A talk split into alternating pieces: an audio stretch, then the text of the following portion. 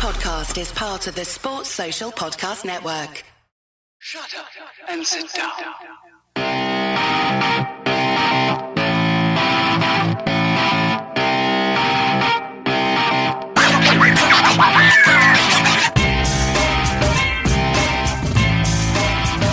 What's up, guys? Si from Ace Podcast Nation. Welcome. I'm joined today by former Fightful writer Andrew Thompson, and uh, we're going to talk about uh, some wrestling, some some SummerSlam, some Raw, and then uh, probably a bit of Bray Wyatt and Fiend, and some independent, uh, or should I say, some NXT UK maybe, and a bit of New Japan chucked in. Uh, welcome, Andrew. I, I appreciate you having me, Jason. Thank you again, man. It's always a pleasure doing this. Always always brings a smile to my to my face when people call me Jason. Still, it just makes me smile all the time. How are you? Yeah, you good? Yes, sir. I'm doing good. I'm doing just fine. How about you? It's all good. I'm ready for SmackDown to be done though tonight. It's like a yes, lot man. of rest, lot of wrestling uh, back to back. A I'm wrestling. so far behind as well on the G1. Is I'm so far behind. It's a it's a big wrestling weekend, and then we got another big wrestling weekend in two weeks for All Out Weekend with Royal Quest Oh. and Takeover Cardiff, and then Raw and SmackDown. It's gonna be- gonna a big big week, and then right after that Oh, we're yeah. heading right after that we're heading into AEW on TNT, and then possibly NXT on FS1. So it's gonna be a big big time for wrestling this fall, man. I cannot wait. yeah, it's going to be mad. It's- By October, it's going to be crazy, crazy, crazy world for wrestling because there's just like AEW are going to want to start hot. WWE are going to want to SmackDown and Raw to be sort of tip top and really good. Mhm. And uh, and then obviously if NXT goes onto FS1, they're going to want that to be big. So it's just going to be trying to fit in the time to watch all these shows. A, bu- a bunch of good week. wrestling. It's all it's gonna be a bunch of good wrestling to watch. That's all it is. Yeah, and I mean, when you look at like the last few Raws, I've actually really enjoyed since sort of since Heyman's been in there. I think there's been one one Raw since he took over where I was a bit bored and didn't really enjoy it. But other than that, they've been really good. Um, and I thought it was another good show this Monday. Oh yeah, yeah. I, I, um, oh, you good? You continue. I was just going to say, what did you think of SummerSlam? But you go on, carry on. I think I think SummerSlam was actually a good show. You know, I saw a lot of mixed reviews. There were, uh, uh, there, there, I was I thought that was me, but uh, there there were uh, I saw a bunch of people that didn't actually enjoy SummerSlam, but I was surprised at that. But I actually enjoyed SummerSlam. I thought it was a good show, top to bottom. You know, uh, I didn't think any matches dragged. I think it was just a all like overall good show, It was a good pay per view. Yeah, I thought it was pretty good. I enjoyed more than I didn't, and I think the fact that it was like four and a half hours or so, rather than the usual sort of six, hmm that helped. And they That they did ended at they ended at ten thirty. Well, p.m. Eastern Yeah, time. Yeah, so they te- that's yeah. I I didn't watch it live because if Oh, I right. I'd have been it'd been like five o'clock in the ma- five o'clock in the morning. It's too old to do that now. I just can't do it. But um, so I just watch it in the morning when my kids wake me up. But like, I thought it was pretty good. You know, I um, there was no match where I was like, this is terrible or I didn't enjoy it. I think the only match where I was disappointed was probably the AJ and Ricochet match, just Mm. because I was hoping for a bit more of a action pack. I don't know whether it would be action packed or I was just expecting this match to be their sort of their barn burner, their you know their top top match because you know they're two of the most talented guys in the world, for and. I figured SummerSlam this is going to be it now. They've had like a TV match and a match which has been sort of a DQ, so this is going to be the one. You know, bell to bell. It's just going to be incredible, and it was it, you know, it was okay. It was good. It was technically good, but just wasn't quite like like the thing is um with like these matches that have like high expectations uh one thing is that um we we've seen we've seen AJ and Ricochet before so kind of that anticipation kind of dies down a little bit and it fades out because we've already seen it like opposed to when Seth Rollins versus AJ happened that money in the bank we never seen that match before so everybody was amped up and the crowd was so amped up during the match it made it better than what it was and it was still a great match like don't get me wrong but the crowd is like essential to some of these matches being better than what they are. And like people have already seen AJ and Ricochet. We've seen it on Raw, seen it at Extreme Rules. So you get it third time around, like even though SummerSlam is a bigger pay per view, it's like, you know, and then AJ and Ricochet only went at it for about 13 minutes. So it was, you know, it was, I think it was still a good match, but it was, you know, yeah, it was. It I liked it. it was, I liked the finish as well. Um, but you're right. We'd see, we've seen it on Raw, you know, recently as well. Mm. Um, like if you think back to when they did, remember when they had uh, they had all the stars who were ill, so they did Finn versus AJ, and mm. it was mm-hmm. like a last minute match, and they'd never wrestled before in the WWE, and the crowd was totally, you know, like bang up for it because it was unexpected. They'd never wrestled before. It was like a bit of a dream match, and I feel like they do give away these big matches too often on TV. That's and I get yep.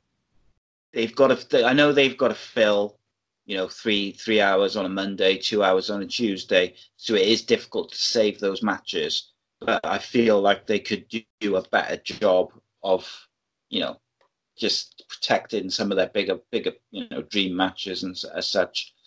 Um, I completely agree. So let's just quickly skip through the card. We won't spend too long. What um, did you What did you think of the? I quite enjoyed the, the Buddy Murphy and uh, Apollo Crews match. Uh, oh, sorry, Apollo. Yeah, yeah, yeah. Uh, uh, Apollo Buddy Murphy and Apollo Crews. Yeah. Uh, Apollo Crews, I, I think it was a. You know, they only went for about three, four minutes. Uh, I, I think it was good for what it for what it was because it was used to further build an angle to uh, this match on SmackDown Live. Like Buddy Murphy got moved to SmackDown as a part of the Superstar Shakeup in April, and he's just getting his first match uh, on SmackDown today, so which is Tuesday. Um, like he's going to be facing Roman Reigns. I know a lot of people will probably say, "Oh, well, why you put him up against Roman Reigns if he's going to lose?" I mean, everybody knows Buddy Murphy's going to lose, but I mean, like the fact that this man is going to be able to showcase what he can do, because it's not a question that Buddy Murphy is a great. He's a great wrestler. That's just what it is. Just the same thing like how Cedric Alexander uh, on Raw on uh, the 12th, August 12th, he faced uh, Drew McIntyre and had one of the best matches of the night on the show, and it got him over in front of that fan base. And I'm pretty sure Buddy Murphy's going to do the exact same thing. And it further progresses this storyline of who attacked Roman Reigns. Yeah, and I think um, I liked that they had three matches on the pre-show because one of the, my pet hates about the pre-show and why I a lot of the time I just skip through it until the matches because I hate it because it's just these video packages which they show before the matches anyway and they just I you nothing really happens in the pre-show so I like that they had three matches because that gives me a reason to watch it whereas you know one match at the end of the pre-show it's like you feel like you've wasted two hours just waiting for that one match. Mm-hmm. Um, and yeah, like you say, it was good, you know, for the, the couple of minutes that it was. Um, so I saw someone on Twitter today say um, that they think that Buddy Murphy is going to be the one behind attacking Roman Reigns, and during this match, uh, you know, they'll have like a five minute match, and then before the finish, uh, someone's going to interfere, and it's going to be like Buddy Murphy's sort of he's going to have like a henchman, and they're going to give him a big a big sort of push out of it. I don't, I can't see that. I think I don't know. I'm I still don't know who's going to be the guy who's attacking Roman because I feel like them saying Rowan last week and then Rowan attacking Murphy and Crews in the in this match. Mm. I feel like that's too obvious and they wouldn't have given it away that soon. So I think that might be a bit of a red herring to throw people off. Where do you Yeah. think that's going to go?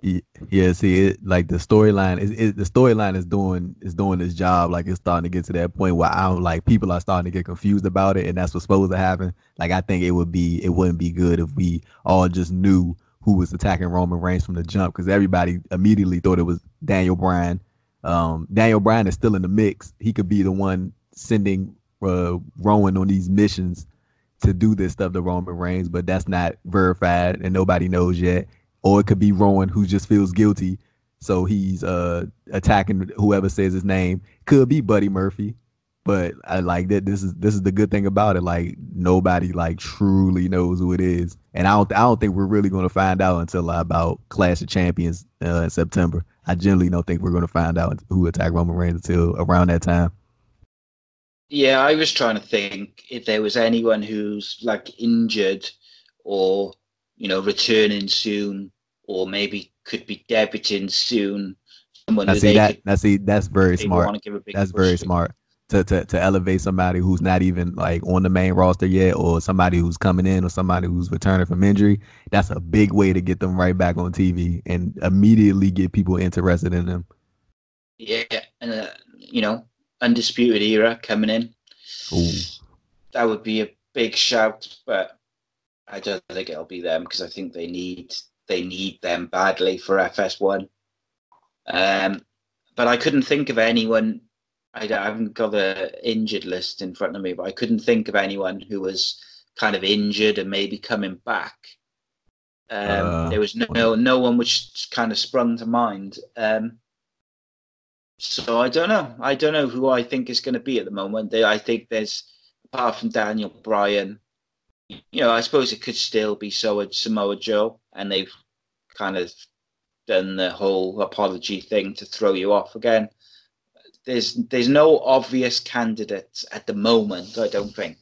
Hell, maybe Luke Harper is about to make his return. Who knows? Do you know? It's funny you should say that. You know when he uh, on Raw yesterday when Elias hit uh, R-Truth with the guitar from behind. Mm. and uh, and then pinned and won the twenty four seven championship. I thought my uh, my screen froze, and because he's got like a black vest top and he's got his hair tied up quite high and it's quite frizzy. Mm. For it, where my screen froze, I thought that's Luke Harper, and I was convinced for like the next thirty seconds that Luke Harper had just won the twenty four seven title, and then my screen had froze and it wasn't Luke Harper, it was Elias. But I'm you know, I'm sure I'm sure that was very disappointing. It was big time. I was really, really excited for like 30 seconds. And I was like, finally, they're doing something with him. And then it was just. Uh... I wonder whether they could use it, the Roman thing, to someone like EC3. Um, you know, someone who has never really got going, hasn't had a story since they've come up. Yeah. Someone like that who they Yeah, that- just want to give a jump start to. Yeah, say like you said uh, earlier, th- this could be like real good for somebody who's like just not doing anything, and that way this will be a way to get them to do something and get people to care. Because people like, Yeah. I mean, hate hate hate him on that, dislike him or not, whatever you feel about Roman Reigns. Roman Reigns is the draw. Like you you don't have to realize it, but he is. That that's why he's in the position that he's in. So I mean, um, if, if EC3 is feuding with Roman Reigns and he's attacking Roman Reigns, and you could easily just go the route that EC3 is just jealous, or he could Yeah. he just he's just not doing anything, so he wants to make a statement and get himself involved in something, and he thought that by bas- basically trying to kill Roman Reigns, that that's the way to go about it. Hell yeah. I um I actually think EC3 could win the King of the Ring tournament. Um Ooh, that's gonna be a good one. Can't get a ring. uh, yeah, I, I when I saw the full list of names for that, I was like, woof. That could be an incredible tournament. Like Chad Gable, Ricochet, Kevin Owens, I think Sami Zayn, It's gonna be Uh, some. EC3. It's gonna be some real, real good matchups, and then man, some real nice matchup. I, I like the thing. I hope is like I, I don't think. Well, I truly I don't think that there's a way to do a, a right or wrong bracket. Like there's just like a bunch of stat guys. Everybody in there can go. Everybody in there is has some type of somewhat connection with the fan base. Like it's just gonna be a great tournament. Yeah, boy, it's going to be good. Who do you think who do you who would you like to see win it? The King of the Ring tournament. Yeah, yeah. If you were picking, who would you pick? Uh, do you have a list of names? I, I know a few. I know a few. A few of the guys in there, but I don't know the full list. Give me. Let me see. I I, I, I think I have a. I think I have a list. Right. I have a list. I have a list. Uh, out of the Yeah. So we have on the Raw side, we have the Miz, Ricochet, Cedric Alexander, Samoa Joe, Drew McIntyre, Baron Corbin, Sami Zayn, and Cesaro. For SmackDown, we have Kevin Owens, Ali, Apollo Crews, Chad Gable, Elias, Andrade, Buddy Murphy, and Shelton Benjamin. Oh wow. So in the finals, I'm get I'm so in the fi- oh, I'm guessing it'll be one guy from Raw, one guy from SmackDown uh in the finals on the side of the bracket. So from the Raw side, uh I could definitely see Drew McIntyre winning the Raw side and probably on SmackDown, I'm going Ali. So in the fi- so in the finals, Drew McIntyre versus Ali. Yeah, it's difficult, isn't it? Because you could make a case for sort of five or six of them. Like, I'd really like, to, I'd love to see Samoa Joe win it because I feel like they always make him lose the big match. So, like, if you had like him versus, I know, K- KO or him versus Chad Gable in the final, that would be like a pretty lit final match. Just everyone would kind of be expected Samoa Joe to lose because he always loses the big match, and I feel like it could really push him on to the next level. But then I could be, you know, Andrade, Buddy Murphy, Chad Gable, Drew McIntyre. You could pick any of them and make, you know, Ricochet, Sami Zayn. Sami Zayn needs like a a bit of a reboot, not even a reboot of character, but like he needs to win some matches and I, I, I, I, just I just want to know who pissed who who Sami Zayn pissed off because he I don't know what he's been doing lately on TV. He's been losing in seconds and minutes, like just very quickly. I just want to know who who Sami Zayn pissed off. Yeah, it's weird, isn't it? I wonder, uh, like, it's weird because I just wonder whether it's the did he didn't he wasn't he quite did he say something when they went to Saudi Arabia?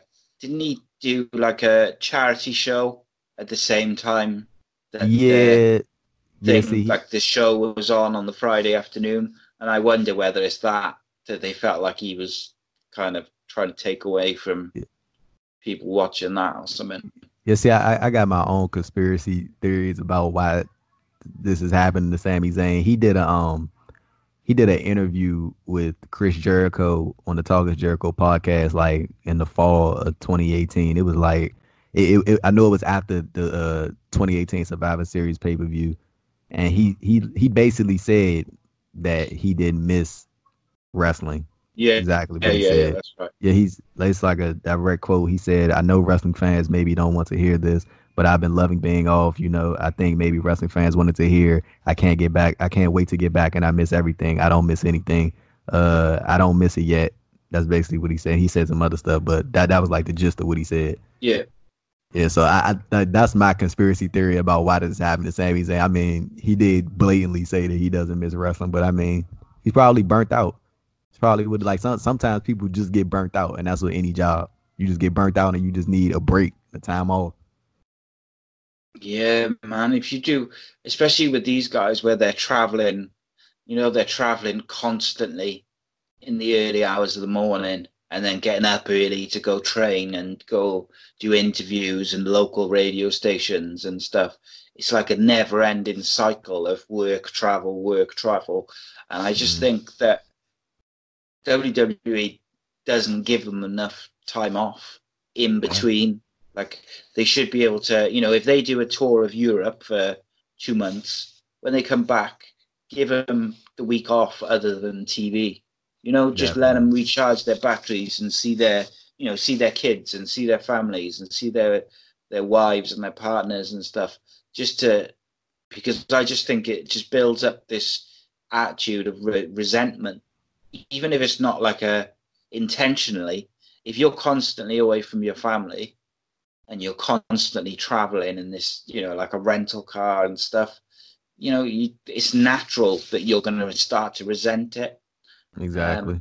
Um, you know, even if you love it, even if you love your job and you love the WWE and you know even those guys who who are so happy to be there and they love their job. Even them, you know, even those guys will get burnt out during that schedule. Um, and I feel like they should perhaps give them a bit of bit of bit of off time, like a like a small off season. Yeah, man. Just give them like, just give them. You know, there's there's periods throughout the year where the TV ratings drop and drop, like they go non-existent, and no one's watching because there's other stuff on or whatever it may be. So give them like that. ti you know, give them that where it's quiet and there's nobody going to house shows and there's no one, not as many people watching on TV. Give them a few weeks off. Give them a month off there and you see how they come back rejuvenated and motivated because they're grateful for that time off. And I mm. think you'd see a better product for it. But yeah. Anyway, just like last time, we've gone off on 65 different tangents what we were originally talking about. But that's all right. It's cool. Like I say, I just wanted to talk about SummerSlam generally rather than blow by blow. Did you enjoy the um, the Drew Gulak and Oni Lorcan match? Yeah, I enjoyed it, man. It was, you know, Drew. I, I knew they were gonna go out there and basically beat each other up, so that was cool. I mean, I, I I'm enjoying Drew Gulak's reign as champion. I think it was kind of a long time coming for him. Oni Lorcan, that that that is one dude. Like if I, if I was to ever get in uh, like a like a bar fight, Yeah, that's the that that's the dude I want right with right with me. Only Oni Lorcan. he's a big, he's a just a tough dude, isn't he? He is, is Yeah, scrapper, he's, man. uh, That's that's what he is. He's a scrapper. They, um, I really like Gulak. I think Gulak is one of the most underrated performers that they've got in all their brands because he's he can do comedy with the PowerPoint stuff, and now he's gone to this more like submission type character who's Drew, you know Drew a bit of a Gulak went right. Yeah, Yeah, yeah. Drew Gulak, he went right back to what he was doing on the independent scene, man. This is exactly what he was doing. Just Yeah. being physical, submission wrestling, technical wrestling. Like th- this is this is what Drew Gulak was before he got to the. WWE.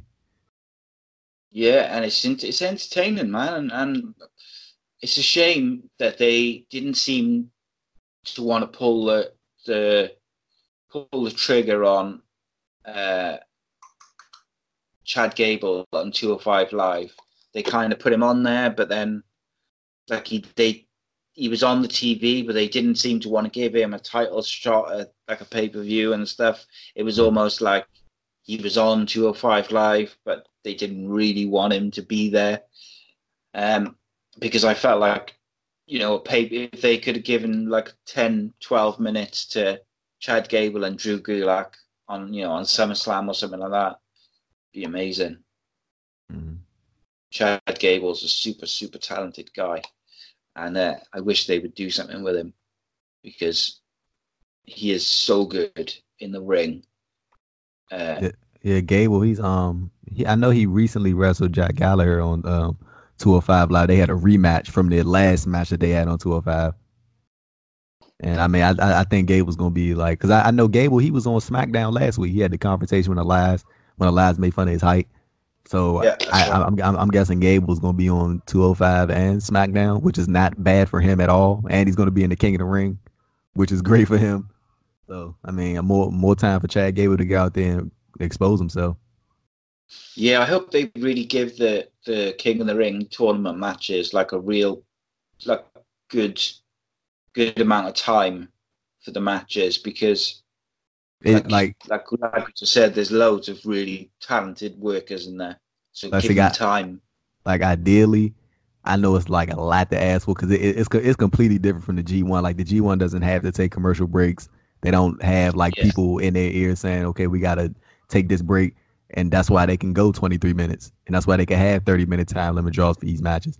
But it's not impossible for the WWE to do that. Like if they wanted to, they could give every match a 30 minute time limit draw, and it doesn't have to go 30 minutes. They can go 19, they can go 23, 25, and then you can save the big marquee matches for like the 27 minutes, 29 minutes, and like it, it's it's so many ways to go, man. Yeah, well, when you know when I was growing up watching wrestling, they used to go to their last commercial break before the main event started with like and then you'd get like 20 minutes of the main event of TV, like Raw or SmackDown, and you would get 20 minutes uninterrupted wrestling or whatever, you know, whatever angle they were shooting. There's no wrinkle, no no reason they can't time their adverts to be in between matches to give matches more time and uninterrupted time, particularly when it's tournament matches. Um, and you know, in the first round, you they could give 15 minutes, 20 minutes to these guys and let them really tell a story in the ring. Definitely. You know, see, people, you know, generally people love tournaments. Um, and I hope that WWE treats it like a tournament in the traditional sense, like the Cruiserweight Classic and the and the women's tournament and the G1, rather than it being really gimmicky and character heavy. Yeah. And, See that? They see that? That's a that's another thing. Like uh, like traditionally, like over the past uh two decades or whatever. Well, not two decades. I'm not gonna say that because the, the the last like it- it's like the last few King of the Ring winners, man. Like they just flounder after they win King of the Ring, and it's like a gimmick for them to lose. Like, oh hey, yeah, I'm still the Yeah. king, but I'm losing every week. Like it's like that type of thing. Like the last like prominent King of the Ring member, like I remember was probably Brock Lesnar in 2002. Like because he won the King of the Ring, and then what? A month later, he won the WWE Championship. Like that. Yeah. Like I, I think they need to add like some stakes to this. Like you win King of the Ring, you get to challenge for any championship you want at the following pay per view. Like that. Uh, that it needs it needs to be some like some for them to fight for. Like King of the Ring, being called King of the Ring is cool, but like there needs to be some incentive to this. Like you could add in like the, the just the thought of like a cash prize. Like people love money. yeah. Add, add, just Yeah. add something for people to fight for. Add something for people to care about. Yeah, and I think feel like you know a title title shot is the way to go. Um, but yeah, you're right. The last couple of King of the Ring tournaments they've done, or the last few, they've given him like this really cheesy King gimmick. hmm It kind of started with King Booker, Oh yeah. and then it went But- on to But see, like but see, the thing was Booker T. He, he he he went on to win the world title. So like I I, I can excuse, yeah, but I mean it. But, show, didn't he? Yeah, Bo- Booker T was still it was still gimmicky, but he did win the world title with that gimmick. But the rest of the guys like Sheamus and you about to mention Wade Barrett, yeah, yeah. yeah, like guys like yeah, they they just kept losing after they won the King of the Ring. Yeah. Hopefully they do something and they treat it like a proper tournament, and I'll be happy. Um, then the last show, uh, last match on the pre-show was the women's tag match. Um, I really feel like the Iconics of they're really entertaining out of the ring, but I feel like their ring work has gone downhill considerably since when they were in NXT. Um, Uh, I feel like in NXT, I thought their ring work was decent, particularly um, oh, what's his name? Peyton Royce. I mm, thought her ring work in, you know, it wasn't like Okada level, but like Mm. it was good in NXT and it was decent. And I feel like they've they've missed a step in on the main roster, perhaps. Um, I see it was an you know it wasn't a terrible match by any means, but I just I find them really entertaining though. The Iconics they do win they win me over with their character work. Yeah, the Iconics they um they are they are really entertaining team. And the the in ring work part, I think that's just uh just like credited to them not being able to wrestle frequently on TV because they never did. Like coming out of WrestleMania, they didn't really do anything. And I, I don't know if you uh if you caught what um Nikki Bella said on the Bella's podcast a couple months ago. She said that the plan for them was initially to come back after WrestleMania and feud with the Iconics over the women's tag team titles. And a lot of people think that is the reason why the women's tag titles just floundered after WrestleMania because the plan was for Iconics and Bellas to feud. And then, you know, Nikki had to, she found a cyst in her brain, which is very unfortunate. And she had to step away from wrestling and she probably had, will have to forever stay away from wrestling. But I think that was just the plan for WWE. Like, just, okay, Bellas, Iconics, that's going to be what takes us to the next couple months. And that plan folded. And then the Iconics had to, in turn, fold, which wasn't their fault. But yeah, like they said, never they, were- never made a replacement, did they? Then they never I- replaced the Bellas with a I different feud. and then then, you, and then the thing, so Sasha Banks leaving, so you know that was that was probably another thing right there. Yeah, of course. Um, then the main show opened with uh, Becky and Natalya. Um, I've got to be honest, I wasn't really looking forward to this match. I I like Natalya. I think she's she she seems like a lovely person. Um, I just the last time I found her genuinely entertaining from a character point of view was when she was with the Hart Dynasty. I really mm. struggle to connect with her character, whether it's heel or face. I just don't enjoy. I just don't find it entertaining or captivating. I wouldn't say entertaining because she, you know, she can work really well and she has moments on the promos, um, but she's not like someone who I would go out my way to watch necessarily. Yeah, I, I, I, see that. I see that from a like that's a lot of people's opinions right there, like about Natalya. Like they just can't get into the character. Although she is a she's a very very good wrestler. Like, but it's just I I I'm the same way. Like I, I enjoy Natalya her in ring work, but the character like even when she was a baby face, like I can't can't get into it. She's a heel. I, I, there's a moments when she's heel I can get into it, but I I don't know what it is, man. Like I I genuinely don't know what it is. But she she does like you said, she does seem like the nicest person in the world. Yeah. you almost feel bad, don't you? If you spice, I feel bad saying that I'm not entertained by her because she seems so nice. Mm-hmm. But, um, it was a decent match though, actually, um, and I, for for a match that I wasn't looking forward to, um, I really did end up really enjoying it, and I thought the finish was really good, and I thought the way it was produced and the way they worked was quite entertaining. And, and submission, a submission match is quite unique. You don't see many of them generally in WWE, particularly with the on the women women's side. Um, and I, I feel like Sasha Band, Sasha coming back on Raw is the best thing that could have happened for the women's division, but also for Becky.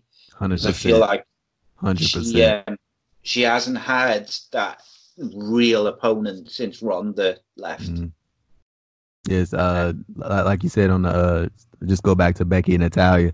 Uh, I think that was a great choice to open the card because the crowd was hot. Yes, yeah. Yo, go go ahead and get it out the way while the crowd's feeling it. They're in the moment. Like, of course, Becky's gonna get the pot. I think Becky's the still to this day the biggest superstar they got right now in the women's division, and she's definitely top three right now in the company like in everything. So uh and then back to Sasha Banks. Yeah, her her coming back to feud with Becky, man. That that's a big, big gift for Becky. Like that's instantly taking her back to where she was in Wrestle at, back at WrestleMania. And then just a, a, quick note, not to get too off track, but I'm glad that they went ahead and got the Sasha Hill turn out of the way last night because I think people yeah. were going people were going to eventually turn on Sasha. They were going to eventually start because you know she you know she left and stuff like that. People got their varying opinions. You know, some people still gonna boo her just for the simple fact that she left. But I mean, look, Sa- Sasha Banks is a superstar, man. They gonna put her in that position regardless whether you like it or not. So now they're giving you a reason not to like her, and there it is. Now she's gonna be getting a championship match, pretty sure at Clash of Champions. So. Yeah, it's going to be hot program, isn't it? It's going to be the you know the crowd's going to be all about it. And the other thing I noticed is looks like they're going to go to Bayley versus Charlotte which is again, I, I quite like what they've been doing with Bayley's character, mm. giving her a bit more of an edge. Yeah. Um, so it's good to see the horsemen, horsewomen back in those title slots. Definitely. Hopefully, they like, can produce some really good matches to to elevate it further. Yeah, like Bayley, she I I genuinely cannot uh think of a bad match that she's had coming out of WrestleMania. Like she's had really good matches like really good matches. Bayley's done some great in ring work. Yeah, I think um, in NXT, Becky and Sasha did some great work. Um, so I'm hoping that they have an absolute barn burner when they feud. When they feud now, I hope they really. I'm really hoping they give because I feel like there hasn't in WWE there hasn't been a a really great women's match since Charlotte versus Becky. Um, oh, what was it? Evolution. Yeah, yeah, that was that was incredible match, and I feel like there hasn't been one up to that sort of level since. Mm. You know the the WrestleMania match was very good, but you know it wasn't on that level. I, Um, I, so I'm I agree. that- I agree. Hope that But, these but the the one that I can remember, side, they can have good matches. the one that I can remember uh, after Evolution was, you know, when Charlotte beat Asuka for the SmackDown Women's title before WrestleMania. That was a real Yeah. good one. Yeah, Wh- which, which I think was, which I just add, I think that was very unfair to Asuka. But now, like looking back, hindsight being 2020, it kind of made sense. So yeah, hopefully they for the next couple of pay per views on both for the SmackDown Women's title and the Raw Women's title. If the Horsewomen can have really really hot matches, they can then elevate someone else in after the the that that feud is finished. You know, whether it be like an Ember Moon or someone And- like that. and then and then at that on the SmackDown side, we still have uh people like Liv Morgan who said that she was going to come back as a different person, and I'm guessing she's getting repackaged. So we we we don't know how she's going to come back or how people will react to her. So that's interesting. Yeah, I really hope they give. Um, oh, I always forget her name. Um, uh, was not the you know the, the two women who were in Absolution. Oh, Jesus Christ! Mandy Rose and Sonya Man- Deville. Sonya Deville, that's the one. Sorry. Um, I really, I would really, really like them to give uh, Sonya Deville a push. She can go. and She's a she can wrestler. really work, and Mhm. and her strikes uh, just they look beautiful. They're so crisp, and I I want to see. You know, I would I'd really like to see if they've got you know can she make the step up to main event? You know, can she join the horsewomen in being like a top tier worker and get over with the crowd from a character point of view as well? Yeah. And I feel like they nearly went with her last year um, when they started to do like a the storyline with her and Mandy, and then they pulled back again, and then they looked like they were doing it again a couple of weeks ago, and then they pulled back again. Um, I'd like to see them give her a go. Uh, next up, we got uh, Goldberg and Dolph, which was, you know, what it was going to be. You know, we all knew what it was going to be. I Mhm. did like that they sort of teased us first by having him hit Goldberg with a couple of super kicks Mm. straight away. I thought that was quite, you know, quite clever to do it that way rather than just squash. Um, it is what it is. I'm not a huge fan of Goldberg, so but I was it was you know it was an entertaining three minutes or whatever it was. Um, so one thing I was going to ask you about that, uh, obviously I'll get your thoughts on this match, but uh, um, what do you think of what they what are they doing with Dolph Ziggler at the moment with this character where he gets beaten and then he stays on the mic and the guy comes back and sort of beats him down? I don't really get where they're going with it. Yeah, I, I, don't like I I I don't think there's like anything to like get per se. I just think that Dolph Ziggler is a, a he's a WWE team guy. Like he's down for whatever whatever they need him to do. He's gonna do it. He's not gonna you know go what he, he he's complained before, but like I I don't think Dolph Ziggler is going anywhere. And I think he's just a WWE lifer. Like they they want him there, obviously. And they he like Yeah. they know they they know he's gonna be able to just go out there and just do what they need him to do or do whatever they want him to do. And you know, Dolph Ziggler, he he got the comedy thing going on, like he has other business ventures. I think that he's transitioning out of WWE and Yeah. not, not not in a like a negative way, but like he's building other careers, like for when he's Yeah. fully done in ring performing. And I think that this Goldberg thing was just a, a redemption match for Goldberg because he had that horrible match in Saudi Arabia with Yeah. the Undertaker, and this was just, it, it was a good showing for Goldberg. Like, and then at that, like the, the thing is, I know people said, "Oh man, why is Goldberg back?" I'm like, "Well, did you hear the reaction that he got when he came out on Raw? That's why."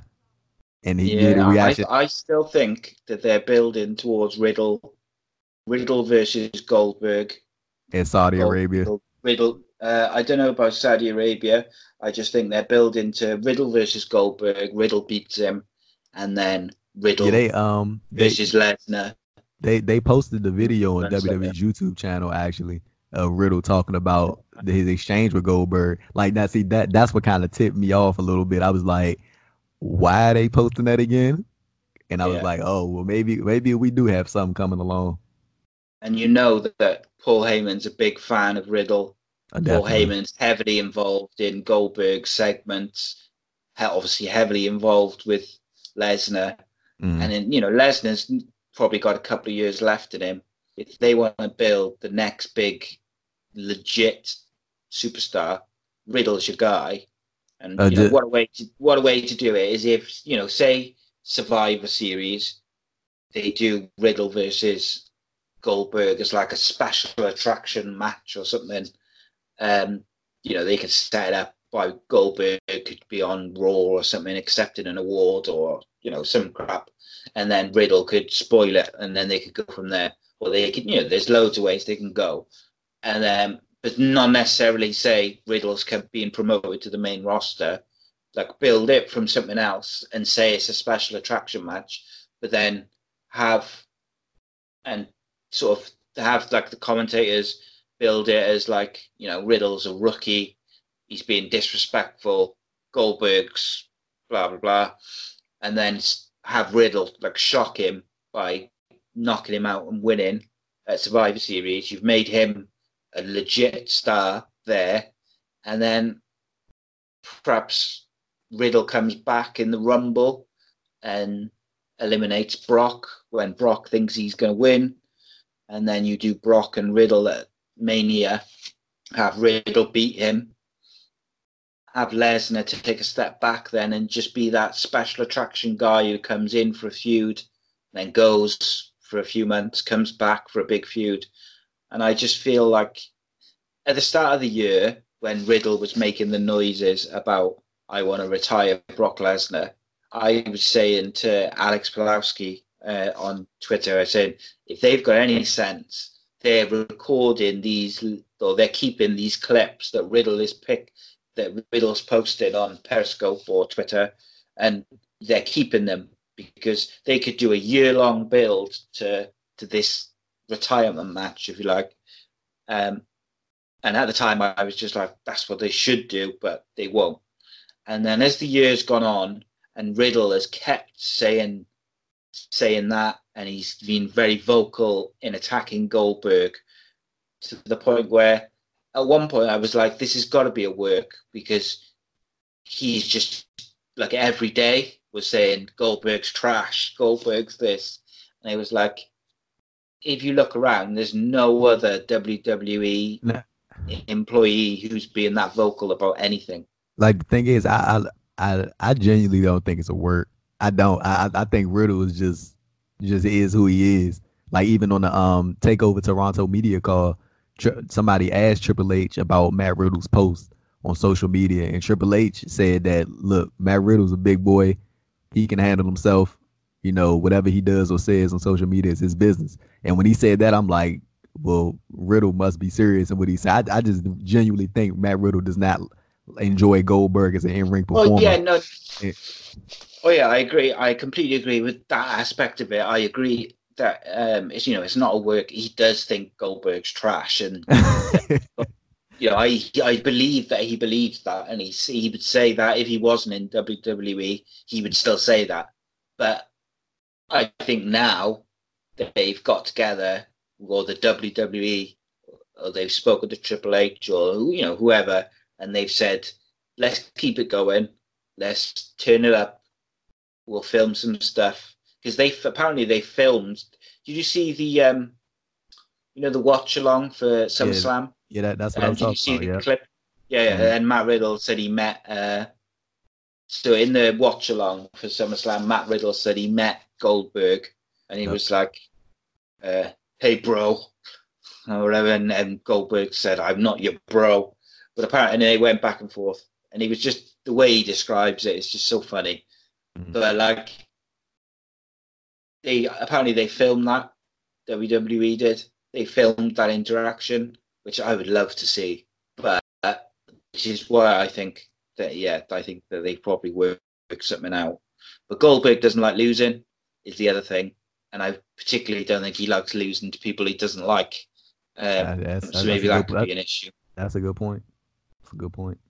But if you want to make Matt Riddle your next legit star, that's how you do it in my eyes. You have him go over Goldberg and Brock Lesnar in a relatively short space of time, and potentially retire both of them. That's what I would do anyway. Uh, so yeah, uh, then we had the, the the OC. Not on board with the OC nickname. Uh, um, I love them.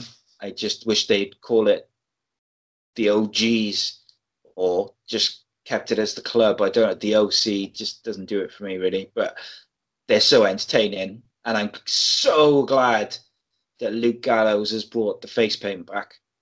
Um, yeah, I, I I literally just found out yesterday that um that the OC meant the original club. I swear I thought it meant like the official club for like the longest time, and I saw like on the Titantron, I was like, oh, that's what it means. But yeah, I'm I'm, I'm liking the OC. Like uh, like everybody says, like Luke Gallows and Karl Anderson are a good tag team. Been a good tag team for a long time. Thing is, like um, they they just been floundering on the main roster, and now that it's like all of a sudden that Paul Heyman's taking over on Raw, like they they become what they should have been three years ago. So, Yeah. I mean, well, I mean, better better late than never. Yeah. Um, the finish of this match was awesome, where Ricochet kind of did like a phoenix splash. Yeah, I, I, I think he was Uh, trying to like Styles uh stood up and he caught him into the Styles clash. Yeah, it, it, it looked like it looked like Ricochet was trying to like do it like a, a, a backwards like Hurricane or whatever he was trying to do. Like he was trying to Yeah. poison, like he was trying to do something to AJ, poison Rana him or something, and AJ caught him beautifully. Uh, the same the same way he got he caught Seth Rollins with the curb stomp back at Money in the Bank. That was that was cool. But yeah, uh, AJ and Ricochet matches are good, man. And then you know next week, um, AJ is gonna be uh, putting the U.S. title on the line against Braun Strowman, so that's gonna be something. Yeah, it's going to be something. I don't know. Uh, could be anything, couldn't it? Um, I part of me kind of hopes they put the title on Braun because then AJ could go after the Universal title. Um, because I'd rather have, see him with the Universal title with the OC and the Mhm. tag titles than the US title in some ways. and do you, But do you, do you think they, with they're going to go with Brock and uh, Braun and Seth. I think. So let, let- let- let me ask you this: So if AJ does drop the U.S. title to Braun, and AJ goes after the Universal title and uh, eventually wins the Universal title, do you think that leaves the U.S. title up for grabs for Finn Balor when he comes back from vacation? Oh hell yeah, yeah. and then maybe So we I- get I- that we get that Finn I OC. Yeah, I had an interesting uh, little idea. So you know, I think I replied to your tweet the other day Mm. because I said after the the Fiend did debut, I said I don't want them to rush the Demon versus the Fiend Nah, nah, nah. because I'd rather save that for further down the line. But then I, I- thought about like, it afterwards. Really at this point, I don't even want to see that. I don't. I I, Yeah, I, no. I, I I just want Finn to join the club, and I want Finn to be a heel, and I want him to go back, and people have interest in him again, like genuine interest, and not just the basic interest that people have in him. Like I want people to be excited about Finn Balor. Like I don't want to see the demon. I just need heel Finn Balor with the club. That's all I want. I don't want to see the demon. what I would quite like is because you know what Vince McMahon is like. He he he can't help himself sometimes. if if they say for Clash of Champions, the Fiend is going to face the Demon, say because they can't wait, which you know wouldn't be unheard of for Vince. That's Nah, fine. but uh, Finn, Finn, Finn gonna be off for for two months. Yeah, he's taking time off, I think. But Mm. I said if if they if they were going to rush that match, is Mm. I would have the demon, uh, the demon, the fiend, like beat the demon comfortably, similar Mhm. to what he did to Finn, and then that be the reason why Finn sort of changes his character, and then go back to the real rock and roller, and heel Finn, and just join up with the club. Yeah, they um. Well, I know I, I know you saw in the SummerSlam pre-show when he had the interaction with Gallows, Yeah, yeah. Anderson, and, and AJ, and they, they they they basically told him they were like, "I know you're tired of losing." Like basically told him that and they was like, "You're probably gonna lose the night," and he did. And Finn had that look on his face, like, like, damn, they might be, they might be right. Like it might be time. Yeah, I just hope they don't.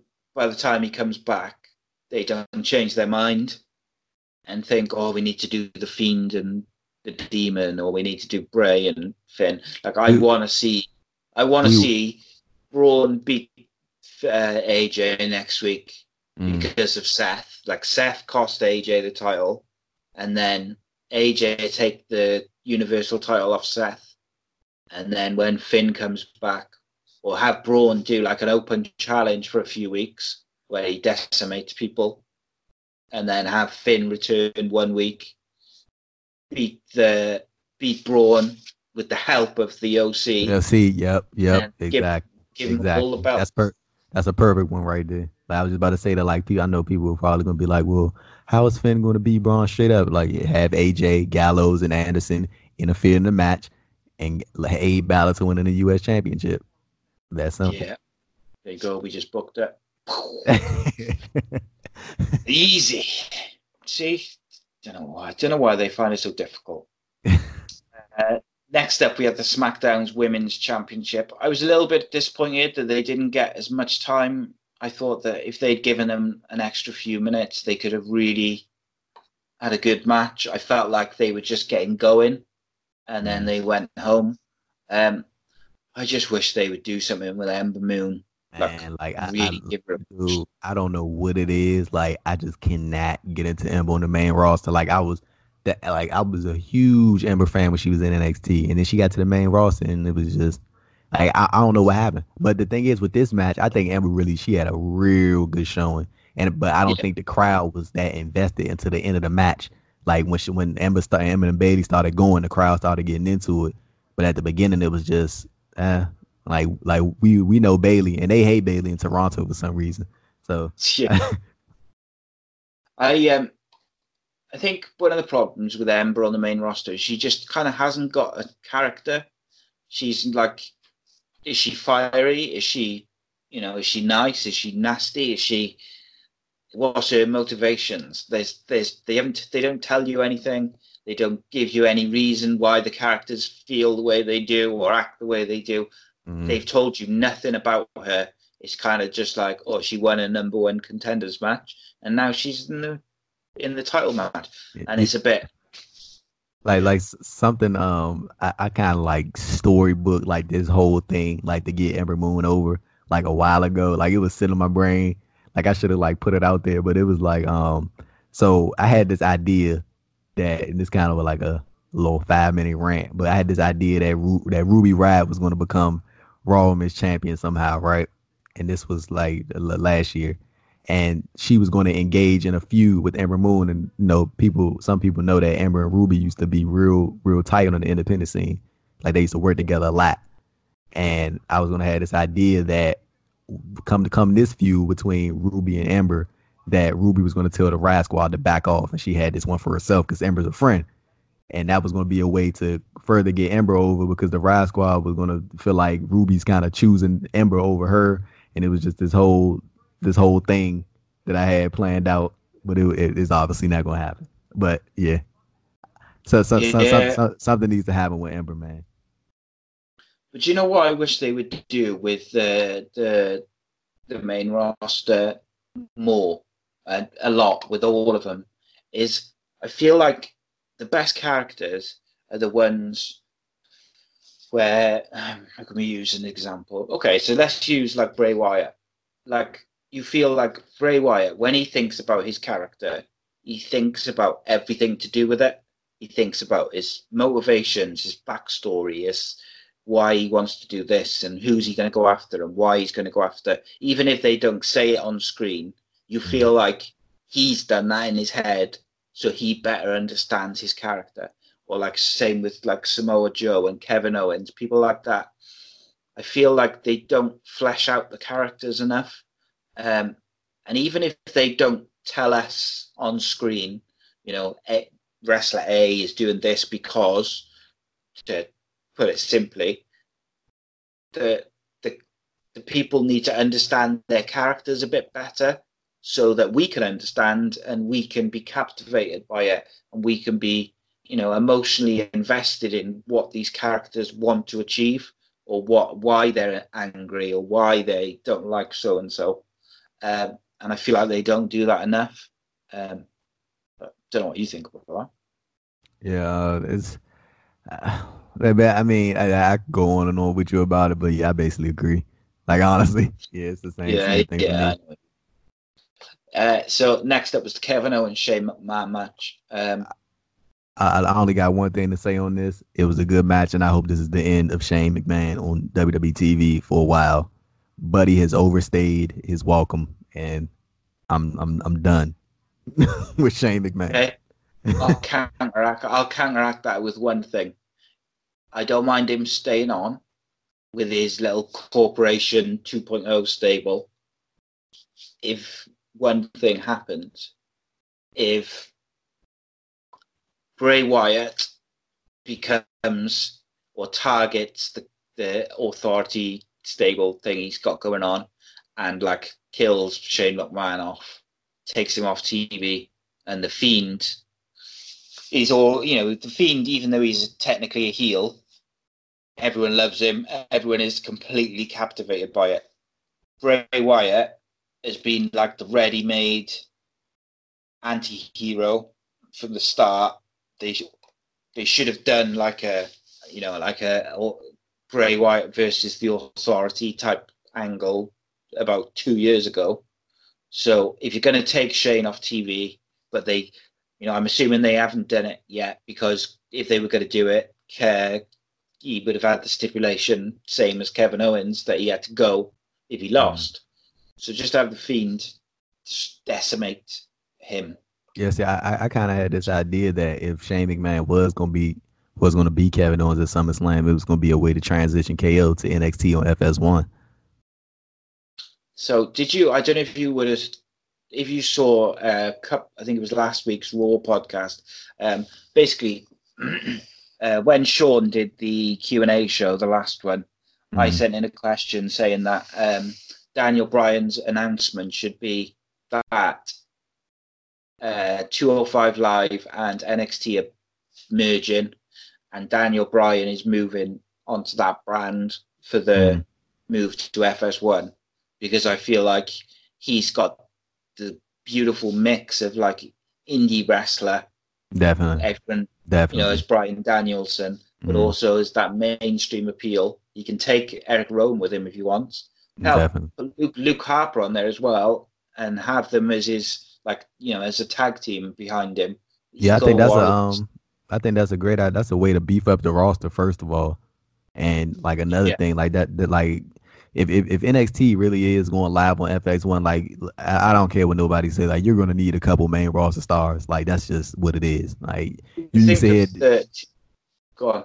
yeah, you go ahead. Sorry. That- I was just going to say, you think of the guys on 205 Live, which could you, you could integrate into there, like Chad Gable, um, Drew Gulak, Oni Lorcan obviously, is already there. Um, who else is on 205 Live now? Um, Tony Nese, Tony Okay. Nese, I like Akira, him. Akira Tozawa, Kieran Mike Kanellis, yeah. Ariya. Daivari. I feel like Mike Kanellis could do really well on NXT.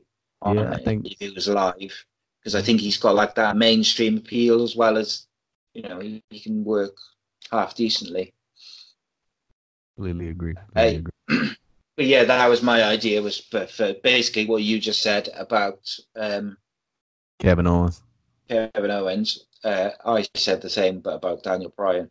Yeah, that's yeah, a good idea. with Kev- it would work with Kevin Owens. It would work with Nakamura. It would work with Sami Zayn. It would work with Daniel Bryan. They've all got the mainstream name, but also the sort of the right worker to go back to NXT as well, isn't it? It's like you don't want to send, you know, even though I think Roman Reigns could do that sort of job, they, they've got more of a like an indie type Yeah, that, deal. see, yeah, see that the, the Roman. NX like even with the NXT takeover crowds, man, it's like people who watch all types of wrestling. Like Sami Zayn, Daniel Bryan, Kevin Owens, like those names you mentioned, they would transition perfectly back into NXT because they've done that time on the independent scene or they've been in NXT for an extended period of time and won NXT championships. So it's like they're really be just going back home in a sense. Yeah, yeah, yeah. yeah. Um, so next up was Charlotte Flair and Trish Stratus. Uh, again, wasn't really looking forward to this match, but I was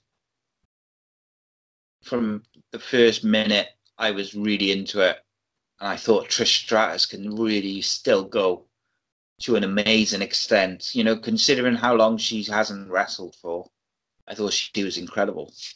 Yeah, I, I I actually really enjoyed this match. It was a real good match. Like it was it was more physical than what I was expecting. Like they went at it. They threw some blows and Trish took some bumps, man. Like she was like Yeah. that, especially that that that outside bump. Like she didn't Yeah, like like hold her hands out like behind her back. Like she fell straight on her back, like on the floor. I was like, oh, okay. Trish Stratus is in it. She's in it seriously. But that was like a real good Yeah. match, man. I was very like if that like I said on uh on Twitter when that happened, I was like, man, if that's if that's how Trish Stratus is going out, she needs to be proud. That was a that was a good that was a good match. yeah, she was so good that I'd actually would like to see her have a little run from now until like? Rumble or now, yeah, now till Mania, just to like a farewell tour because I Mm. I feel like she could elevate some. That would be a good idea actually. And I and You I know, know a like- lot of people want to see her versus Sasha Banks. Oh yeah, well, I'd I'd like to see her versus like Sonya Deville or Ruby Riott, someone like that, who they can, you know, Elevate. will actually get, you know, yeah, because the horsewomen are already like their top tier women. I Mm. want to see, I, they need, and this is what they're struggling with in NXT is they've outside of Io Shirai and um, Candice Shayna, and they haven't really elevated anyone Mhm. To like Yeah, that be that that that, like N- that next NXT women's division needs to get buffed up. Definitely, that women needs to. big time, doesn't it? Yeah, but uh, with with uh Charlotte, like, but also I think that match at SummerSlam is a like a big credit to Charlotte because a lot. I don't think Charlotte's getting the credit she's she's deserving for her role in that match. Because I mean, you be completely honest, she kind of you know I'm not gonna say she carried Trish through that match, but Charlotte is a great base for Trish to work on because Charlotte is she's a tall woman. Well, she's not Yeah. that tall, but she she's taller than Trish. And it's easy for Trish to do some of the stuff that she was able to do to Charlotte, like that, that hurricanrana from the top. Yeah, yeah. I like I I don't- think she'd have been to put be able to pull that off with with most of the uh, females in the division. But Charlotte is just that damn good and was able to you know fully execute that move along with Trish. Yeah, Charlotte's a real um like she's a ring general, isn't she? Definitely, She, definitely. she like guides the match and it's really good. Um and yeah, Trish Charlotte was my third favorite of the night. Uh, actually, I would say joint second match of the night. Um, along with the main event, they were like my sort of level for second best of the night. Um, next up, we had my least favorite match of the night, which was Kofi Ah. versus Randy Orton, uh, which finished in a double count out. Um, I'll let you talk about this because I didn't enjoy it at all. Uh, well, on the on the build up to the match, I really enjoyed it. The promo work, the, Yeah. the the packages were exceptional. Got to the match, you know, I, I like I going into, it, I wasn't expecting some super barn burner like they about to tear the house down, and I wasn't expecting. I was expecting like just a good match. Kofi hit him with the Trouble in Paradise. He do the, you know, he does the stupid, stupid thing back to Randy Orton finally after all these years. And I mean, like, I, I, I just don't get why they did this. Like, I, I thought it was just gonna be one and done for Kofi, like with Kofi and Randy. But apparently, I'm guessing this is going to Clash of Champions. But the only positive I see out of this is that we're going to get Kofi. We're going to get Kofi and Randy at Clash of Champions. I think Kofi's going to finally be Randy one on one, and then I think come before October, like before the Fox deal, I think that's when we we, we might see the end of this Kofi Kingston this glorious championship run he's having because I think Brock Lesnar's going to take the title off him before the Fox deal starts, and you Yeah. know, and then I but to see the thing is if we do get Kofi versus Brock, I think everybody's going to get reinvested back into Kofi. But tonight, which is uh August 13th before SmackDown, man, I I, I don't know how Toronto is going to react to Kofi because they booed him bad after that that segment. So I'm hoping Kofi go ahead, hurry up and get out of there, man, because I don't think Toronto's too happy with him right now. Yeah, I I was hoping that it was just going to be Kofi sort of getting his redemption, winning clean, and that Mhm. was it, and one and done. Um, but yeah, like you say, they looks like they're going to carry it on. I do think that you're right. By the time they go to Fox, either Brock or Roman Reigns will be champ. Um, next up was the most Oh, here, glorious, here we go. incredible. Here we go. This is the main event of the podcast. It was just Wait, wait, wait, wait, wait, wait, before that, before that, you, you want to go ahead and talk about Seth and Brock first before we get to the Fiend. yeah. go on. go ahead, get, go ahead, get to The Seth and Brock Se- first. Semi-main, semi-main event. Uh, Brock and Seth was the main event on Sunday. Um, I gotta say, this is why I defend Brock Lesnar because he is capable of having incredible matches and moments. He needs the right opponent, Mhm. um, and like Brock Lesnar will do whatever they tell him to do as long as they pay him. He doesn't mind losing. He'll do two minutes, he'll do 20 minutes. He'll do whatever they say as long as they pay him. Mhm. And that's why I think they've missed the boat a couple of times with him in terms of the way they've booked him over the years. Like when he fought CM Punk, they could have got CM Punk over real big because. Heyman had just turned, and it was like if he if he had beaten Roy Lesnar at that time, he would have gone. He'd had like the big long run as the you know the big top heel, and then he could have been the very top super over babyface, and then they didn't do it. And a couple of times they haven't quite pulled the trigger. Like I thought Braun could have beaten him. I thought Samoa Joe should have beaten him um, at different points, but I can understand why they do protect him so much. But uh, him and Rollins was excellent, really, really good. Yeah, it was a Um, good match, man. I, I think it was just a way to get Seth Rollins back on track because I think after you know they kept like I like I have no problem with people doing the you know the on screen relationship thing. Like you know everybody knows he and Becky Lynch is dating, but I think that kind of took Seth Rollins out of the game a little bit. It didn't take Becky Lynch out of the game, obviously, but I think it took kind of took Seth it- Rollins it- out of it a little bit. And then like I think now he got BB Brock again, so now it's a way to get Seth Rollins back in it. And I think the best thing for them to do is to stop mentioning that he's dating Becky Lynch. We all know he's dating Becky Lynch. Stop mentioning. Same thing with Becky. Please stop mentioning she's dating Seth Rollins. We all know she's he's, she's dating Seth Rollins. Keep them two separate. They will be fine. Two superstars. They don't need to keep mentioning that they're dating. I think that's what kind of takes people out of it a little bit sometimes.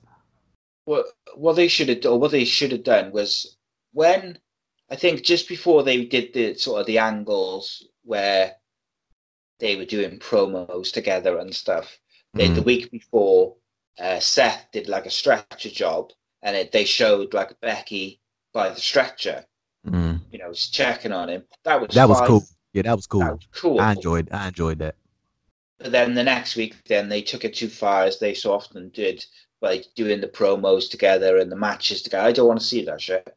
I want to because they were both so hot individually. yeah, exactly. That's what when I'm they saying. put Exactly. together, Seth just looked like a bit of a dick. He just didn't seem. He just wasn't likable when he was with her because the way they wanted to portray her and the way they were telling him to portray himself, they he wasn't all the things that had got him to the dance and got him over for the months before. So, do you know what I mean? he kind of Mhm. lost the thing, the things which were making him attract popularity and crowd reactions weren't there. Um, and uh, and to make it worse, obviously it coincided with him saying some really stupid shit on social media, which meant I think that didn't help him either because I feel Mhm. like a few people were a bit more, uh, I don't know, maybe that you know maybe that didn't have an in, uh, an influence on it. I thought that it did because I felt like that combined with the Becky stuff just lost his way a bit and lost a bit of his. You know, before that he would he, he was him and her were like so so over, Mhm. and he, he's still not quite back there yet. Yeah, I, I I think over time, like as we go along, I think Seth is gonna maybe get back. Like, see, the thing was like I even said this a couple months back. Like, I think the the the trigger to put you know, Seth on the Universal title should put the Universal title on Seth should have been pulled when he was coming out of WrestleMania 34 because that was when Seth was like at his peak. Yeah. Like he was over, like coming out of WrestleMania 34, and they like he he had the great Intercontinental title run, Intercontinental title run. That was fantastic. But I think if, if that if there was gonna be any time to put the Universal title on him, like that was it. Like he was like the guy. And I, I like honestly right now I still think he is the guy on Raw, like without question. I do I still think he is like he's the top guy. Uh, but I guess we just gonna have to see where he goes from here, depending on who he's gonna feud with next. Yeah, if they did it like we said with um, him going like Lou dropping the title to AJ, Mm-hmm. I'm happy with that. If they're going to go with him versus Braun, I don't know if I want to see that feud. I don't know if I want to see that match. I like the, just to go back to your Braun thing, man. I like I I completely have lost like interest in Braun Strowman as a world Yeah, title same contender. here. Like I can't see it like cause you, like you okay, we go back to SummerSlam 2017. Braun Strowman was in that fatal four way for the Universal title. He didn't get pinned, but he lost. He lost to Brock Lesnar again at No Mercy 2017. Lost to Brock Lesnar at the Royal Rumble 2018. Lost to Brock Lesnar at Crown Jewel. Like I'm now supposed to believe that. Braun Strowman could like beat Brock Lesnar again. Like even like it. I, I I just can't get into Braun Strowman like as a world title contender. U.S. title, I can see that happening, but He um he's got a similar similar issue to Samoa Joe in that every time he has a big big title match, he loses. mhm. Um, and once you do that a couple of times, people lose uh, interest. interest, and it's just it's very difficult to get that back. Um, but speaking of people who did get it back after people lost a bit of interest, Here we go. me. Here we me. go. I never lost interest. Here we go. I never gave up. Uh, we had the main event: the Fiend Bray Wyatt versus Finn Balor, and boy, oh boy, was it good! So let's just talk about the entrance to start. They start with like the the actual Firefly Funhouse segments, Yeah, they and I, I love that the crowd sings along to the like the kiddie tune to it. I just Yeah, love that. They had to itself. let me. They had to let me in, pop up on the Titantron. Um, so, what did you feel about the entrance? How in like how good did you think it was? I, was, I, I was I was- everything. I was very, very into it. Like when, like when, okay, so when you like when Finn Balor finished making his entrance, I literally turned my TV down that I had on, and I had my, I was watching the um the show on my on my laptop, my laptop, and um I made sure I turned it up volume to 100 percent because I wanted to make sure I heard everything, like Yeah. literally everything. And when it happened, I was like, when, when, at first, when the music, the beat dropped for the the rock song, the new rock song that he had, that Code Orange did, like I was like, okay, that, I guess they going heavy metal. Like this is like some, this is some good stuff. And I'm not even a fan of rock music, and I was like, I like the song. And then like I, I just like the way they shot it. Like they didn't keep the camera on them too long. Like it was like that fading, like that cross shot that they used to do with Sanity. Like it was just like the Yeah. camera sweeping across. You only got certain shots of his face. And then the, I think the like the best shot, like I like I, I and I wish they would have got it like from behind Bray Wyatt was when they had they caught the shot of everybody holding up the uh, the flash on their phone. Yeah, like yeah. and, and you like could I- see him popping on, yeah, you? and you could that that was the best man. Like that was just a great image, and I was like, you think people still invested in Bray Wyatt? Yeah, yeah, there it is. They they love him, man. Like Bray Wyatt is literally like a he, like I, I like not not to jump too far because I know we're gonna get into it, but like Yeah. I was I was saying earlier, man, like this thing that he has, like, dude, they struck gold with this, man. Like this is like some like this thing right here, like I keep trying to tell people, man, like Bray Wyatt does not need the Universal title. He does not need the WWE title. He does not need a championship. Like this thing is above championships. Like this is just some mega star type stuff. And people will say like, "Oh, I wish he was on Raw." Often, like, man, I don't, I don't want to see that entrance until Survivor Series. I don't want to see that entrance until Yeah. Royal Rumble. I don't want to see that until Mania. Like, we need The to see.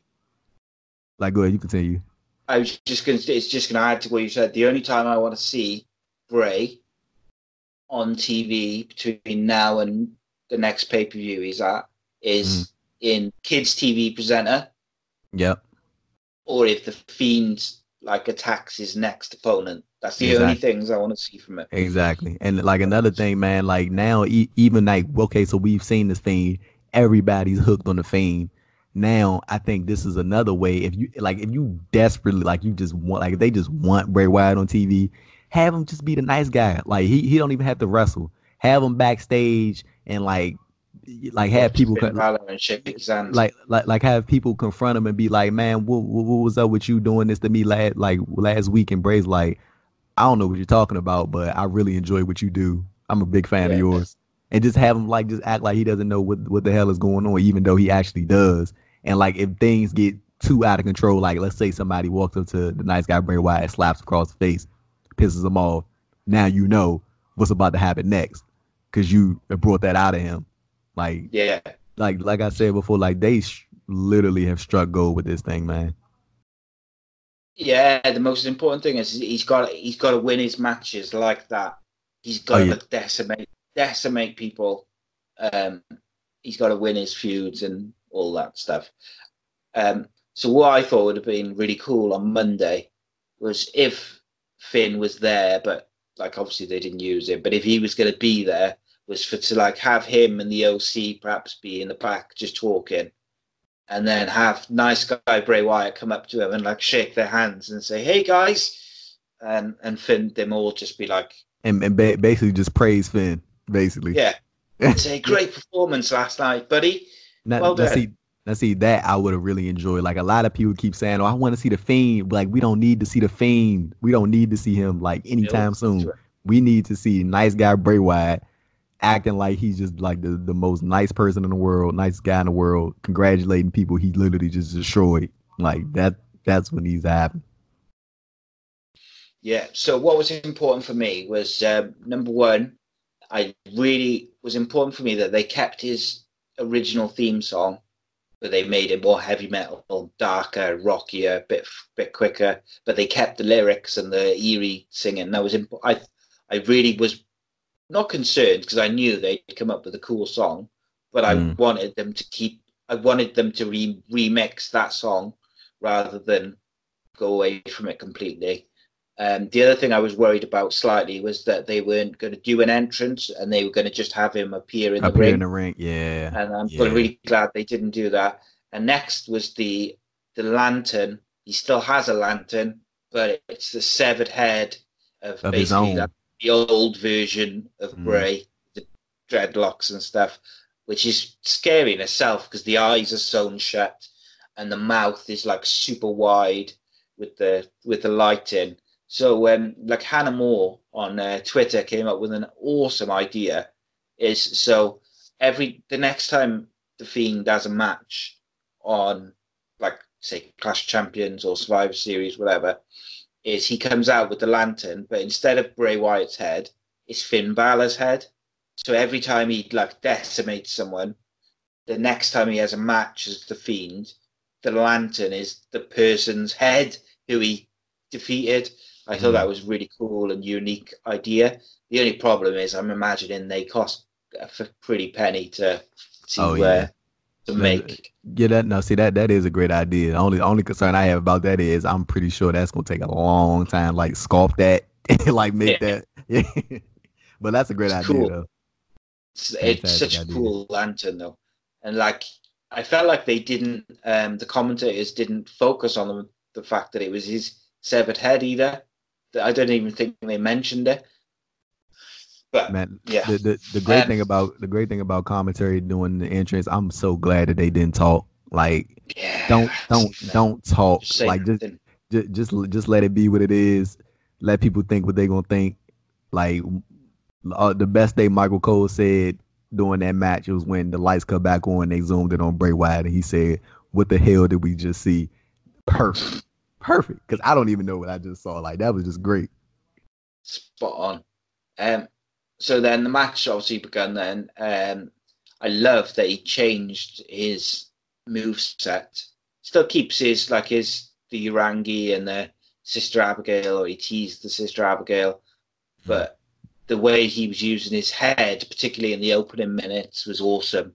Like he was, he threw, and even the way he threw Finn Balor against the ropes, instead of like the usual sort of like Irish whip, he kind of grabbed him by the back of the head and sort of like just launched him across it, and then he just like stuck his head in his face, and just the way he altered the way he moves and stuff like that, it was just so creative and just it. It was you couldn't take your eyes off it. Um, and then he sort of traps him, uh, Finn, and he stood behind him, and he kind of picks him up off the floor, and then he goes like that, and he just cracks his neck. Yeah, like I saw they like break, like they break necks in like films and TVs. So he's like behind him, and he just like twists his neck.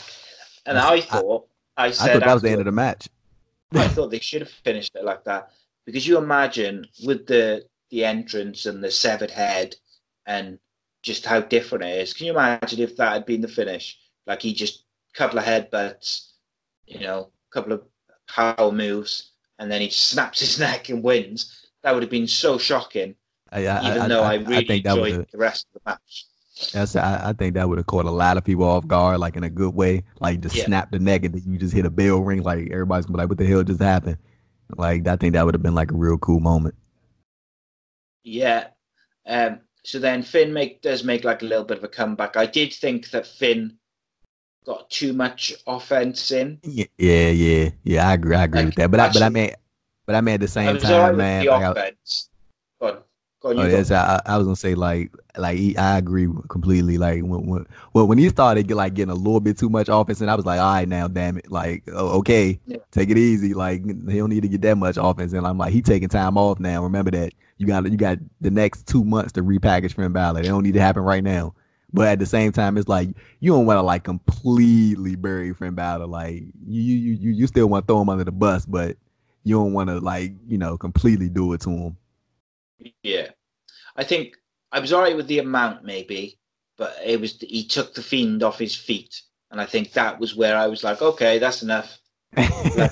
You can you could do the drop kicks and make him stumble back into the corner. That's fine, but don't. I didn't want him to be taken off his feet, perhaps. Um, and then Finn goes for the coup de grace off the top rope, and he catches him in the man mandible claw. For Mm.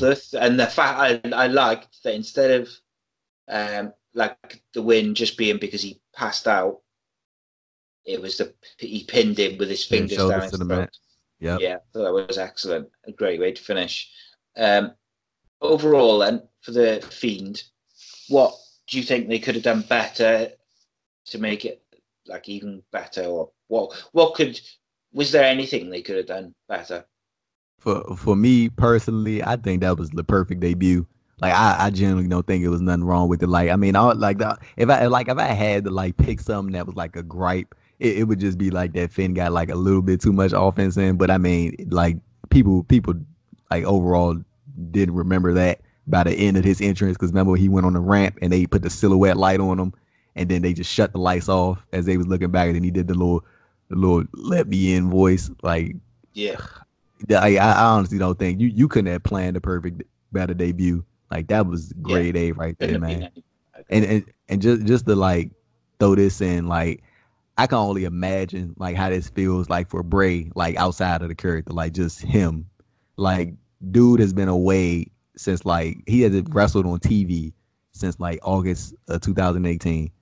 He had that that little minor car accident a while back, and that took him out for a little bit. That's why he had step away. Um, and dude went and went had a baby, like, and now he comes back and like now he's basically like one of the biggest stars, if not the biggest star in the company, and he's only had one match that went one minute. Like, dude is a made man, doesn't need championships to be made. Like, he's like on the that upper echelon of like WWE superstar right now. Like, I like I I I really feel like happy for him, like as a person. Like, just imagine like how frustrating it's been for these past couple years and now just to see him like where he is now it's it's crazy Yeah, he must be like on top of the world just with everything that's gone on and the way like he when I woke up um Monday morning Mm. it was still trending worldwide. Bray Wyatt, the Fiend, was all Mm. still trending worldwide, and it was still trending like lunchtime UK time. So it's like people bought into it. It was a big deal.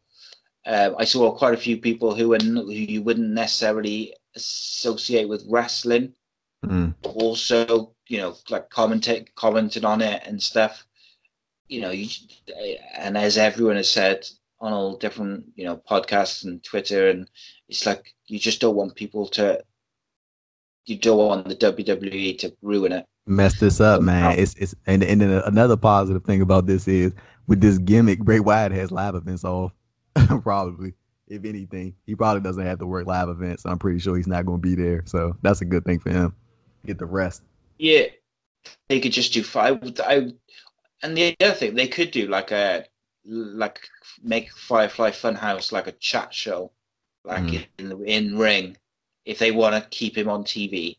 Yeah, that, that that's an kind of option. just do that, which I think could be quite entertaining because you can almost make him a comedy character without ruining his character now, Mm. or you can have comedy moments with the way he, you know, the way that side of him is without it impacting, The fiend. yeah, and Mhm. people buying into him being a threat.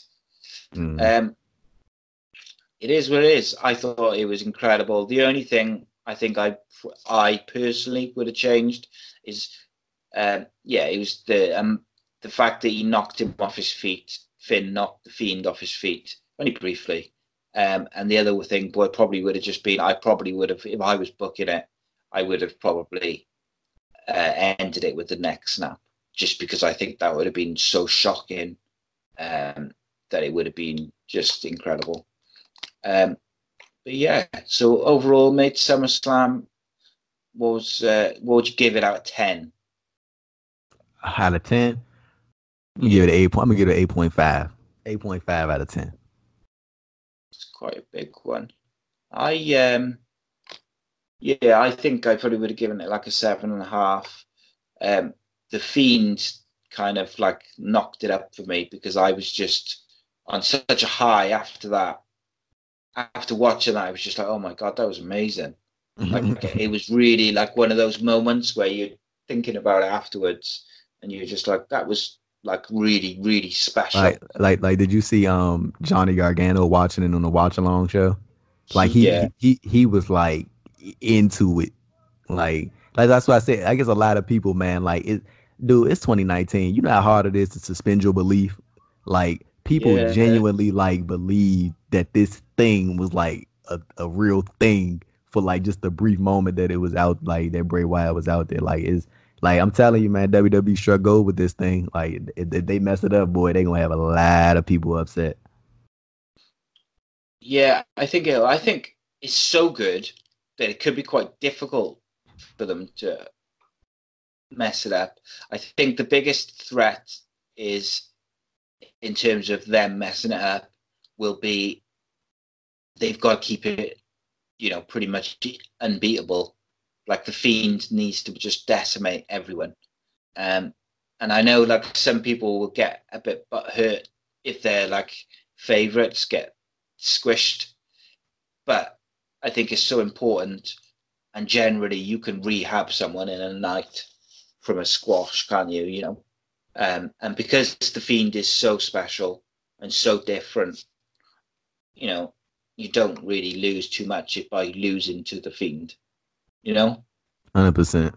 Like I like the uh, the only thing I think people get from like losing to the fiend, like some, I, like may like maybe if you want somebody to get like repackaged, have them lose to the fan. yeah, Like if you want somebody to get repackaged, you want them to get sent off. Like that. That's that, that's definitely a way to send them off, and it ele- Yeah. further elevates Bray Wyatt. Like I don't want, like I keep saying this, like I don't want Bray Wyatt in the championship mix. He doesn't need a championship. Like this character is made. Like I don't think a championship is gonna do anything for him. Like he's just gonna be there. Cause I mean he's not even gonna be there. So I mean like why like why would he need a championship? yeah, and like if someone's injured and they're going to be written off TV, have the fiend do it. Exactly. You're going to take Boom. Shane Shane McMahon out of power. Have the fiend do it. like Completely agree. leave a long list of sort of casualties, and you can always go back to them later. And you know when they come back from injury later in the year, if you want to go with that feud, you've got that opportunity. If you want to bring Shane back later this year, then and feud with Bray, you can do that. If you just want to not and just ignore it, you can ignore it. It's the, it's like the perfect character for writing people off TV. Okay, um, so anything else you wanted to add, mate, about uh, the Fiend, Bray Wyatt, or any uh, any other wrestling bits? Uh, only thing, oh, we got Takeover Cardiff coming up. It's gonna be like looking like a real solid card, and Katsuyori Shibata is back, which is very, very, very, very good. And Sasha Banks is back, which we talked about. But Yeah. Shibata being back is a very, very crazy surprise, considering that he literally almost died a couple years ago in the ring, and now he's back, and I think he's gonna be wrestling. So that is tremendous for him, both professionally and personally. So that's just very cool. But we'll, we'll yeah, that, like that, uh, warmed my heart. That did seeing uh, Shibata, just seeing everyone tweeting about it and seeing that he was back. It's like you said, he, you know, he there was he very nearly died.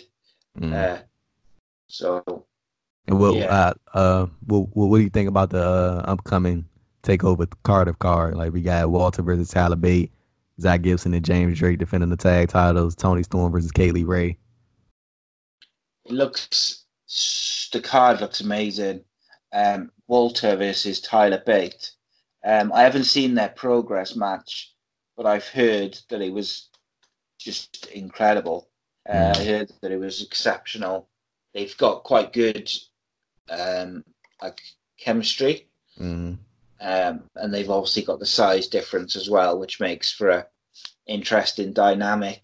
Especially like Tyler Bate is like really strong as well, isn't he? He's obviously got like the big, big, strong boy gimmick, Mm. which it'll be interesting because they'll come up with some really cool spots.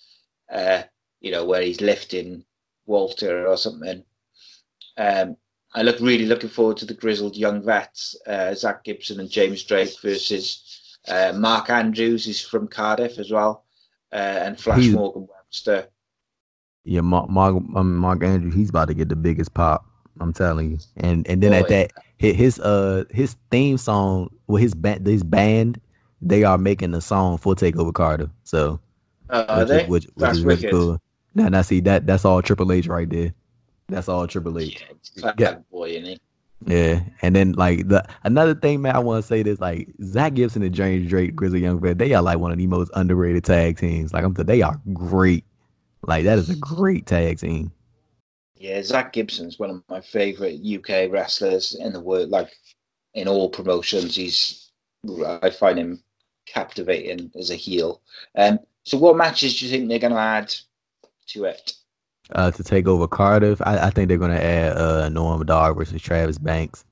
Uh, I'm trying to think of what other feuds that we'll we'll probably get. Probably Dave Mastiff versus um versus Joe Coffey. Yeah, not Mark Coffey. Joe Coffey. We'll probably get Dave Mastiff versus Joe Coffey.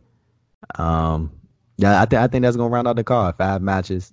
You got the women's title Yeah. match, UK title match, uh, UK tag titles match, and then two singles matches. I think that's that's gonna be what tops it off. Yeah. Pete, uh, Pete, Pete Dunne will be there. Nah, I I I, I think Pete Dunne will be backstage, of course, but I think Pete Dunne is like full time NXT now. So I think Pete Dunne. I think Pete Dunne is the next NXT North American champion. I think that's definitely going to happen. Like I think he's going to be the one to send Velveteen Dream on his way to the main roster. But uh, yeah, I I think I don't I don't think Pete. Because I, mean, like you you look at guys like Pete and Tyler and uh, Trent and Mark Andrews. They were there from the beginning. So like Yeah. I like I, I think NXT UK now is about building the people that's coming in, like the, the fresh faces, to uh, to a certain degree. And I think Pete Pete Pete like built that, that he, that's his foundation. So I mean he he built it. Now it's time to pass it on to the next person. And I think Pete is just Pete's doing this thing in NXT, and I think Pete's gonna be NXT North American champion real soon. Probably take over Chicago. Yeah, I think so. I um, I'm just greedy because I, if I do go, I'd like to see Pete Dunne, uh, you know, in Cardiff. But I'm looking forward to seeing Walter. Really, really looking forward to seeing Walter. Make make sure you the- send it. Make sure you send the theme song when you're there. Oh yeah, like uh, it could be awesome. Just the, the pop and the the sing along, be incredible, mate. Hundred percent. Oh, it's gonna be good. You so between you and Jeff, you've convinced me to go. you, you gotta go, man. You gotta go. So uh, thank you for joining me, buddy. And tell the people where they can find you on Twitter. Twitter.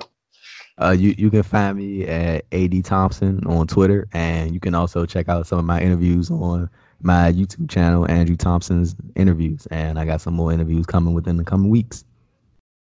Wicked. Yeah, check those out because uh, Andrew's interviews are excellent. Uh, you can find me on Twitter at acecast underscore nation. Can find the show on Facebook, facebook.com slash acecastnation. Uh, you can find all our shows on all the various different subjects uh, in video format, youtube.com slash ace podcast nation. You can also check out the audio versions at Spotify, Stitcher, Apple Podcasts, TuneIn Radio, all the usual podcasting platforms. And uh, let me know what you thought of the show. And yeah, give us a thumbs up, share the video, tell us what you think, and uh, also tell me what you think of the, the new new logo, which I uh, this will be the first video with it on. And uh, yeah, thanks for joining me, Andrew. No problem, man. Thank you for having me. Shut up and Cheers, guy, and uh, cheers to everyone watching. We'll see you next time.